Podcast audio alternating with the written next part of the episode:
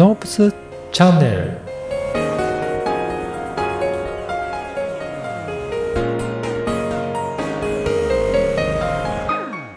こんにちは、小ラボの岡田です。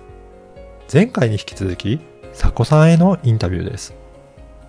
業績が大きく落ち込み、そこから V 字復活を遂げたお話を伺いました。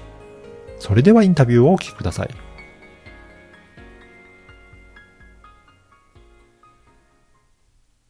今回は前回に引き続き株式会社アルカダイヤモンドの代表取締役佐古京一郎さんにお話を伺いたいと思います。佐古さん、今回もよろしくお願いいたします。はい、よろしくお願いします。あの、前回もダイヤモンドについていろいろお話を伺ったんですが、はい実は一時期だいぶ業績として停滞したところから復活されたというお話も伺いや、ったんですけど。もうあのね、成功と失敗の連続ですから、そうなんですねもう。会社58年目で、はい。あの、ずっとあの、私、自分の会社に入ったのが23ですからね。はい。今64歳ですけど、41年間この業界見ています。うん。で、その、もともとは地方の卸会社だったんだけど、はい。やっぱり全国区で競争したいっうんて。いうのもありましたので、輸入会社を目指しました。あ、そうなんですね。はい。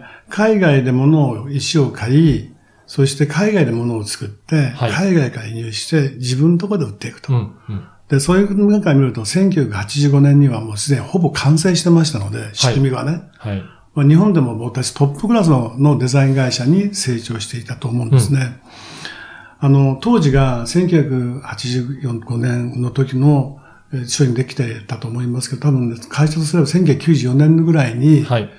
グローバルなネットワークをもう完成してました。そうなんですね。中国は広州にジュエリーケースの工場を持ち、うん香港には輸出会社を持って、んスリランカには輸出会社と鉱山とお茶畑をやり、はい。そして日本の本体があり、パソコン、日本の業界に売るパソコン会社があり、まあいろんなこうことをやって、はい。すべてをグロ小さいけどグローバルなネットワークで物を作って売るという仕組みを作ってた珍しい会社だったんですね。じゃあもう会社としてかなり完成されてた完成されてましたね。状態だったんですね。はい。で、本全社員がもう200人ぐらいいましたので、うん本体が40人いましたし、海外の社員が160人ぐらいいましたので、はい200人ぐらいの団体でした。まあそんな中で日本でその景気によってその売れたり、こうどんどん落ちてきたりっていうことを繰り返すんですね。で、まあ必死にこう生き残りをかけて頑張って売り上げを業績を上げてた時期もある、あるんです。はい。ところがやっぱりこうだんだん苦しくなるとね、うん。もっと体によかった、いいものだったのになぁと。うん。宝石って。はいただ、う売り上げを上げるだけの。そうか。目的がそちら側に傾いてしまったんですところね。がもう売れればいいっていうね。はもう会社を持たせるために売ればいいっていう感覚になっていくわけですよ。はい。で、その時に、やっぱりふと、も昔の思いに戻戻るべきではないかってことで、まあ研究した結果、まあ、あの宝石っていうのは体にいいよって分かってるうん。それをドイツのエネルギー測定器を使って測定し始めたら、いろんなことがやっぱ分かってくるわけですよ。はい。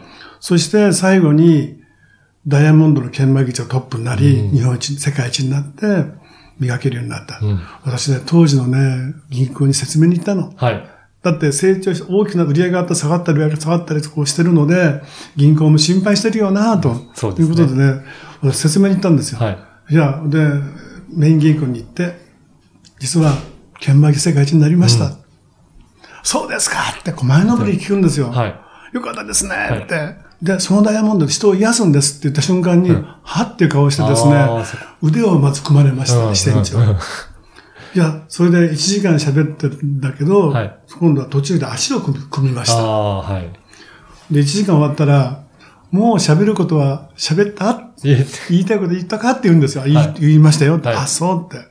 私今でも忘れないんだけど、終わった時の言葉が、あ、もういいですねって。で、あの、43年間儲けさせてくれてありがとうって。今日をもって取引停止だからって。霊感商法する会社とは、うちは取引はしない。今後融資はしないから、その、まあ、そのつもりで。あなたの預金も会社の預金も担保じゃないから好きに下ろして使えばいいだろうって。はあ俺は忙しいからもう二度と君と会うことはないよって言って終わったんですよ。ああ、そういう反応だったんですね、銀行さんは。で、会社に戻って銀行バカやねって。んこれからうちは世界にね、の躍進するのにわからないんだよねって言ったらですね、社員も銀行の言うことは正しいかもしれない。ちょうど転換期だったので、はい。突然体にダイヤモンド塗るんだって言ってるわけですよ。で、社員も疑心暗鬼ですよ。うん。それで、ダメ押しがですね、支店長の、銀行の支店長の言葉で、一切取引しないって話になる。うんそうすると、もうやめ、もう、社員から見れば、絶対この会社は潰れる。うん。うん。どんどん、なんだろう、事業が出てくるんですよ。うん。そうなんですね。毎月何人も事業出てきて、はい本体40人いた会社なのに、実は1年半で30人辞めていくんですよ。そんなにも？8人です。はい本体。はい。会社はね、50坪のワンフロアのお店お風呂1階、2階、3階あるわけです。うん。で、たあの、8人って私と母と家内入れて、あ、もう、社員入れて8人ですから、はい他人5人です。そんなになったんですね。はい。で、50坪のフロアのところに1階2人、はい。2階2人、はい。3階1人でしょ？なんか本当にガラーンで、と20代がダーってデスクあるのに、はいは座ってるの2人とかね。はいそうすると、田中君って呼ぶとね、こだまがしたんです。そうなんですね。で、私恨んだんですよ。支店長、銀行。あんな、こう、理解できなくて、これから成長する会社の目を摘むのかかと思ったんですけど、こう今ずっとね、このもう十数年経つ経つとね、はい。あの言葉で社員が辞めていった。うん。で、人がいなくなったら、お金、固定費が極端にいらなくなったんですよ。ああ、はい。あのまま社員を本体40人、影100人に背負ったまま、うんダイヤモンドの研磨販売会社に転換することは難しかったであろう。もしあの時に社員が辞めてくれなかったら、当社は潰れてたと思います。うんということは、あの時の支店長のは神様だったかも。そうか。おなんか、本当に視点を変えるだけで、そうです。実際には取引停止されたのに、いや、今思えば、今思えばあ逆にの、支店長のおかげで、うちは生き残ったんですよ。そう、そういうふうにも捉えられるんですね。あの日以はい。来一度も会ってないんですよ。あでもね、この、その、その、4、5年ぐらい前、あ、はい。初めてふと思ったの。はい。あの時の支店長、神様だったんではないかなって。なるほど。だってそうじゃないと潰れてますよ。そうですねだってね、自社のうん。で職研磨するって難しいんです、世界一の研磨って。うん本当に難しくて、あの、300個以上粉にするんですよ、ダイヤの。粉にしながら、実は世界で最も輝くダイヤモンドを削るっていう作業をしていくわけでねですすね。。だから通常よりも、より多く削るっていうことなんですよね。平均25%削りますから、うん。だからね、申し訳ないけど少し高いんですよ。だったらうん1キャラ売ろうと思って1.35キャラを削るんです。はいこんなの5キャラ研磨しましたけど、7キャラ買うんですよ。そうなんですね。でも、そ、相当ちっちゃくなっちゃうんですね、元よりも。そうなんです。だから、実の5キャラの値段は7キャラプラス工賃。ああ、は1キャラは1.35キャラプラス工賃なんでい。す。うん。それも日本の工賃が世界で一番高いかもしれない。うん。手すりでやる。今、世界は全部機械ですよ。はいオートメーションで。うんでも、機械でやるには限界がある。はい。その限界点を人間が全部直していくとう。ん。よくあの、鉄板を磨くのに、はい日本の職人は手で触るだけで手で触る10ミクロンの差は分かるって言うじゃないですか。はあの世界観です。そうなんですね。だからまだ機械ではできないようなことを人間の手でやる。やってるんですね。だからどうしても、あの、やっぱり、あの、工数がかかってしまって、はいやっぱり手間がかかるので高くはなってしまうんですけど、だからそのためには、こう、あの、固定費が高いままでいると、やっぱり経営としてはなかなか難しい部分があったっていうことなんですね。そうなんですよね。それに数がないと選べないんですよ。はい。そうですよね。そう。あの、たくさんの前石かはいら、機械でこの人に合うかどうか見てるわけですよ。回そうですね。もう簡単に言えばね、調剤薬局が、その機械を使ってどの薬が合うかを探りながら、探しながら売ってる。うんってことは、たくさんのダイヤがないと売れない。そうですね。見つけれないだから1対1でなんか売れるわけではなくて、い選んで、その人に合うダイヤモンドっていうことだと、在庫もかなり抱えて、だから東京サロンだけど。で600個来てるんです。そうなんですね。600個の中から1個探すっていう手間暇をやってるんですよ。ああ、なるほでど。逆に言えば、合う石が見つからなかったら売ることができないんですよ。そうなんですね。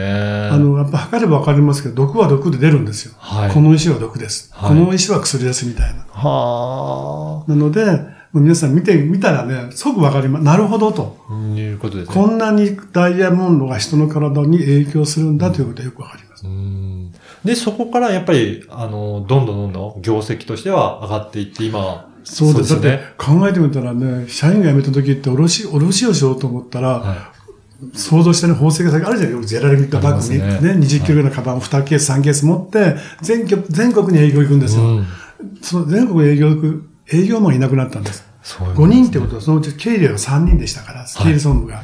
営業マン2人みたいな。はい。何もできないから、本社の1階を改装して、はいショートポストで在庫がありますから、在庫をもう投げ売りしたんですよ。投げ売りしながら、そのお金で、売ったお金で、ダイヤモンドを買って、ダイヤモンド研磨する。研磨してまた売ったお金でダイヤモンドを研磨する。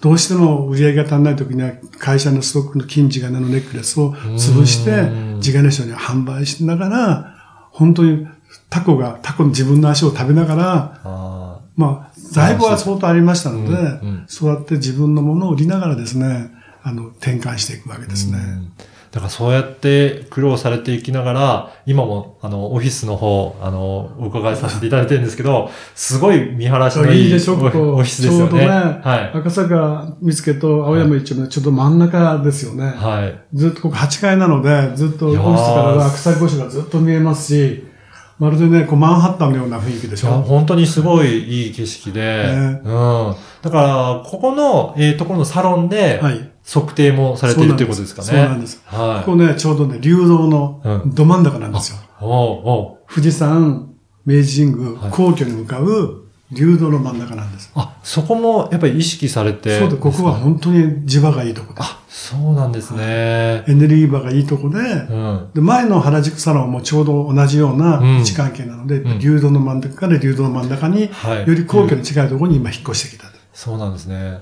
いやー今日のお話を聞いて、ぜひ自分もちょっと測定してみたいという方、ぜひいらっしゃると思うんですよねい。や、そうだと思います。はい私ね、一番買いたかったのは自分自身ですかあ、やっぱりそうなんですね。ら。で、はい私と家内が一番買ったんです。はい。だから、やっぱり、あの、佐古さんの思いとしては、自分がもう扱いたくなるような、そんな商品を皆さんに提供するっていうことなんですね。やっぱりね、うやっぱり、こう、ビジネス、商売してるとき、まあビジネスをするときに、自分が一番欲しい商品を扱えるっていうのはもう最高のビジネスだと思ってるんです。うんうんそれもダイヤモンドで普遍の美しさなんですよ。はい。一旦研磨したものは、うん半永久的な美しさは変わらないんですよ。うん。それと最高の仕事を私たちはやってると思ってます。そうですね。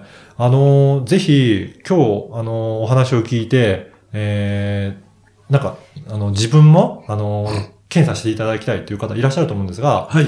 ホームページから、あの、お問い合わせしていただけるといいですかね。はい。はい。あの、アルカダイヤモンドと検索するとホームページが出てきますので、はいその東京サロン。はいまあ、東京だけでなく東京、今サロンが東京、大阪、うん福山、博多にあります。あ、はい。はい。で、東京サロンのところを検索していただくと、ど、どの時間帯が空いてるか。で、大体2時間かかります。はい。で2時間かかりますので、無料で、うんあの、特別にあの、測定させていただきますので、はいあの、ホームページから予約をしていただければあぜひりがたいです。はい。えーその時にですね、えーカノープスのチャンネルを、えー見て、えー応募したということをおっしゃっていただければ、カノープスから特典もありますので、はいぜひそのようにお申し込みいただければと思います。今回は、えー株式会社アルカワールド、株式会社アルカダイヤモンドの佐古京一郎さんにお話を伺いました。今回どうもありがとうございました。ありがとうございました。